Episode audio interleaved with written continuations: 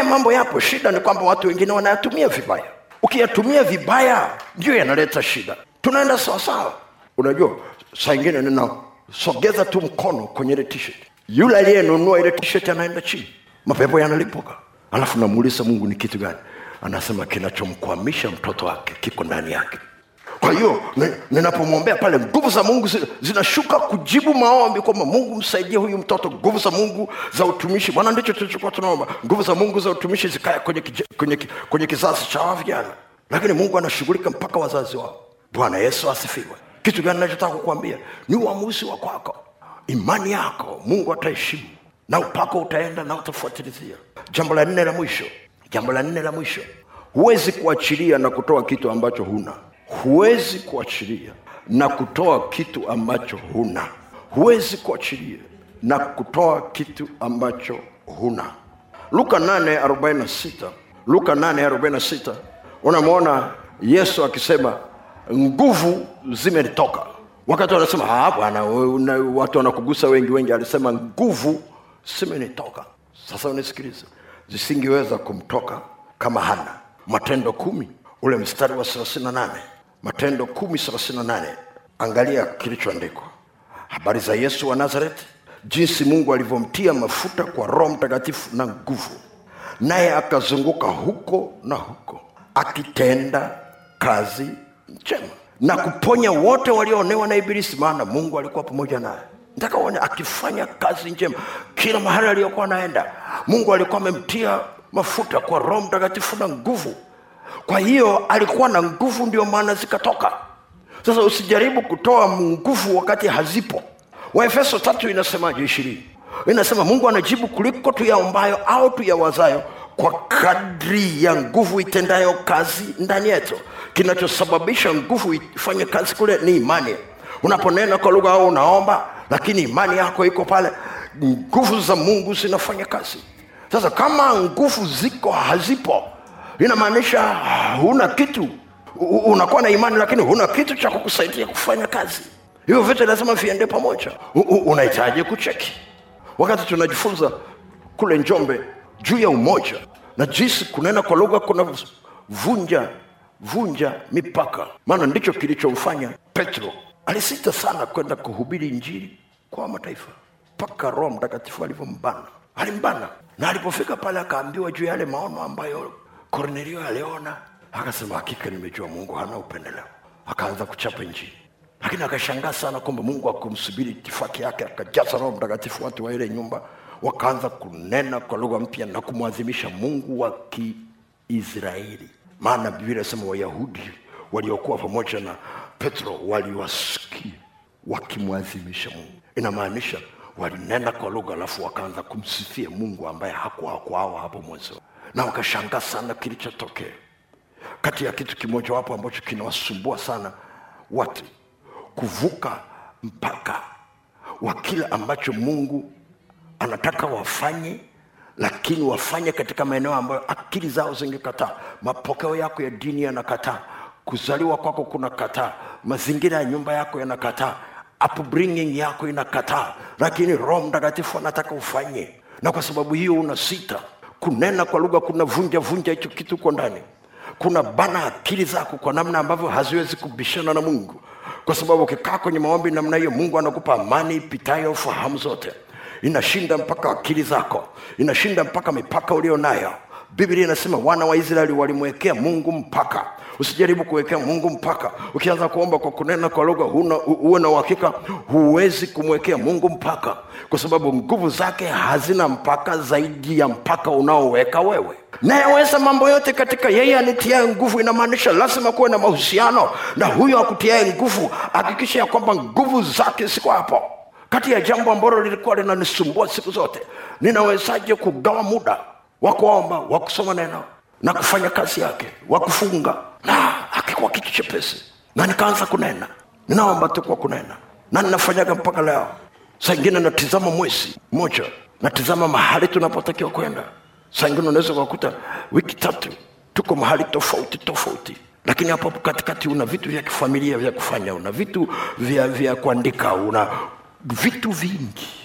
Una simu za kupiga una watu wa kuongea nao na hapo hapo unahitaji kupumzika. Huwezi kusema nina kazi nyingi sana sijapata muda wa kupumzika. Hakuna excuse. Yesu aliwaambia wanafunzi wake njoni pembeni pumzike kidogo. Walikuwa wamefanya kazi hawajala uwe na uhakika ukijifunza kunena kwa lugha utajua kwamba hata kupumzika unahitaji upako. Kwa nini? Kwa sababu katika ratiba ya uumbaji mungu alistarehe alipumzika siku ya saba. Tunaenda sawasawa aliweka makusudi kabisa kwa sababu tupate kujifunza kwamba kitu cha kupumzika ni kitu cha kiroho kuliko cha kimwili. Kuna pumziko la kwenye mwili wako kuna pumziko la nafsi yako kuna pumziko la roho yako. Biblia inazungumza juu ya imani kukufikisha mahali ambapo unaingia katika raha ile katika pumziko ile. Haleluya imani ikiingia ndani yako unapata uhakika unapata utulivu no struggle.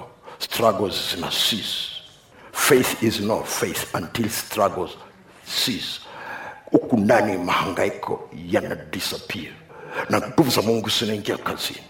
Huwezi kukaa usiku ukasema sina usingizi. Inatoka wapi? Wengi sana wanakosa usingizi. Kuna saa ingine ni shida tu. Watu wengine hawajajua. Unakosa usingizi kwa sababu roho mtakatifu anakushtua ukaombe. Lakini wengine wanakosa usingizi kwa sababu wanalala wakiwaza shida wengine wanakosa usingizi kwa sababu hawakula vizuri njaa inakusumbua. Kwa hiyo unahangaika huku kona hii kona hii kutakucha saa ngapi? Hata kukicha asubuhi huna uhakika kama utapata chai. Haya maswala yapo. Lakini katika uumbaji wa mungu suala la kupumzika lipo. Kwa hiyo uwe na uhakika haijalishi una majukumu mengi kama ya paulo. Lazima upate muda wa kupumzika. Na lazima iwe kwenye ratiba ya roho mtakatifu. La sivyo huwezi kuchomekea na kwa sababu hiyo watu wengi sawa na wataombea kazi hawaombei likizo. Nasema hivi wanaombea kazi hawaombei likizo. Na kwa sababu hiyo kila taimu ya likizo shetani anawavuruga. Kwa sababu anajua ukipata kupumzika ukiwa likizo utarudi fresh kazini. Na kwa sababu hiyo anakuvuruga kweli ukiwa likizo na kwa sababu hiyo uitaki tena likizo miaka inayofuata. Haleluya hujawahi kuona kama unafanya kazi ya kujiajiri hujipi likizo? Ni rahisi sana kudai likizo mkiwa umeajiriwa. Jaribu kujiajiri halafu uone unasema ah, sasa nikilala nyumbani wat, tutakula wapi? Watoto watakula wapi? Hawezekani unalalaje mwanaume mzima? Una, una, unalalaje mwanaume mzima? Ku- ku- kuna maswala ya kufanya usikia khazana kuendelea namna hiyo ugonjwa utakulaza. Mi sikuombei mabaya najaribu kukueleza kwamba kupumzika ni kiroho. Mi sijui roho mtakatifu anasema na nani hapa kwa sababu haiko kwenye notisi zangu. Bwana yesu asifiwe. Bwana yesu asifiwe. Nachotaka kusema hivi huwezi kutoa kile ambacho huna. Kama huna katafute nenda petrol station. Kama umeishiwa nguvu kabla hujamaliza maombi kama yesu alivyoishiwa getsemani omba mungu akutie nguvu na atakutia nguvu. Unahitaji hekima? Huwezi kutoa hekima wakati huna. Watu walikuja kumshangaa sulemani hekima aliyokuwa nayo lakini kwa sababu alipewa. Biblia inasema kama una hekima omba. Kwani unataka kujifanya wakiroho sana wakati unajua kabisa hekima una omba. Okay kama utaki tusikie ukiomba nena kwa lugha ukinena kwa lugha hatutajua kama unajiombea hekima. Tutajua tu ananena kwa lugha ananena kwa lugha ananena lakini unasema kwa mungu udhaifu ulionao. Kwa nini? Kwa sababu nguvu za mungu zikipungua kwenye eneo ambalo una udhaifu udhaifu wako unatokeza. Kwa sababu udhaifu unafichwa na unashughulikiwa na nguvu za mungu. Palipo na udhaifu uweza wa bwana unatimilika. Lakini watu wengi sana hawataki kuweka udhaifu wao katika mikono ya mungu ili mungu aweze kuwasaidia. Haijalishi shughuli unazofanya umeenda mahali popote pale watu watakuwa wanakushangaa watafikiri umesoma sana kumbe hujasoma. Kwani hujamuuliza petro? Waliwatazama wakina petro wakagundua walikuwa hawana elimu nalikuwa walikuwa pamoja na bwana. Kasoma biblia yako. Sasa sikwambia usiende shule nenda shule mpaka ukute kibao kinasema no more school for you. Ila najaribu kukusaidia usije ukajilimit kwamba kwa sababu sijasoma mpaka hapa hii kitu siwezi kwa sababu sijasoma mpaka hapa mimi ni wa ngazi hii si kweli? We ni wa yesu. Ukishakaa ndani ya yesu uwe na uhakika atakufungulia mlango. Nimeona msichana mmoja ambaye alipata ujauzito akiwa form 6 na ndugu zake wakakataa kabisa hata kumtunza mtoto hata kumsomesha. Alihangaika kweli. Na saa hiyo ananisimulia amekuwa accountant wa kampuni kubwa na shirika kubwa sana akinieleza jinsi ambavyo mungu alimsaidia katika mazingira hayo katika mazingira hayo. Akasoma na kujisomesha na kujisomesha na kujisomesha. Wale waliokuwa wanamkataa wanaenda kuomba hela kwake. Angeweza kusema nimeshapata ujauzito ndio mwisho wa maisha. Hakuna mwisho wa maisha wakati msalaba upo.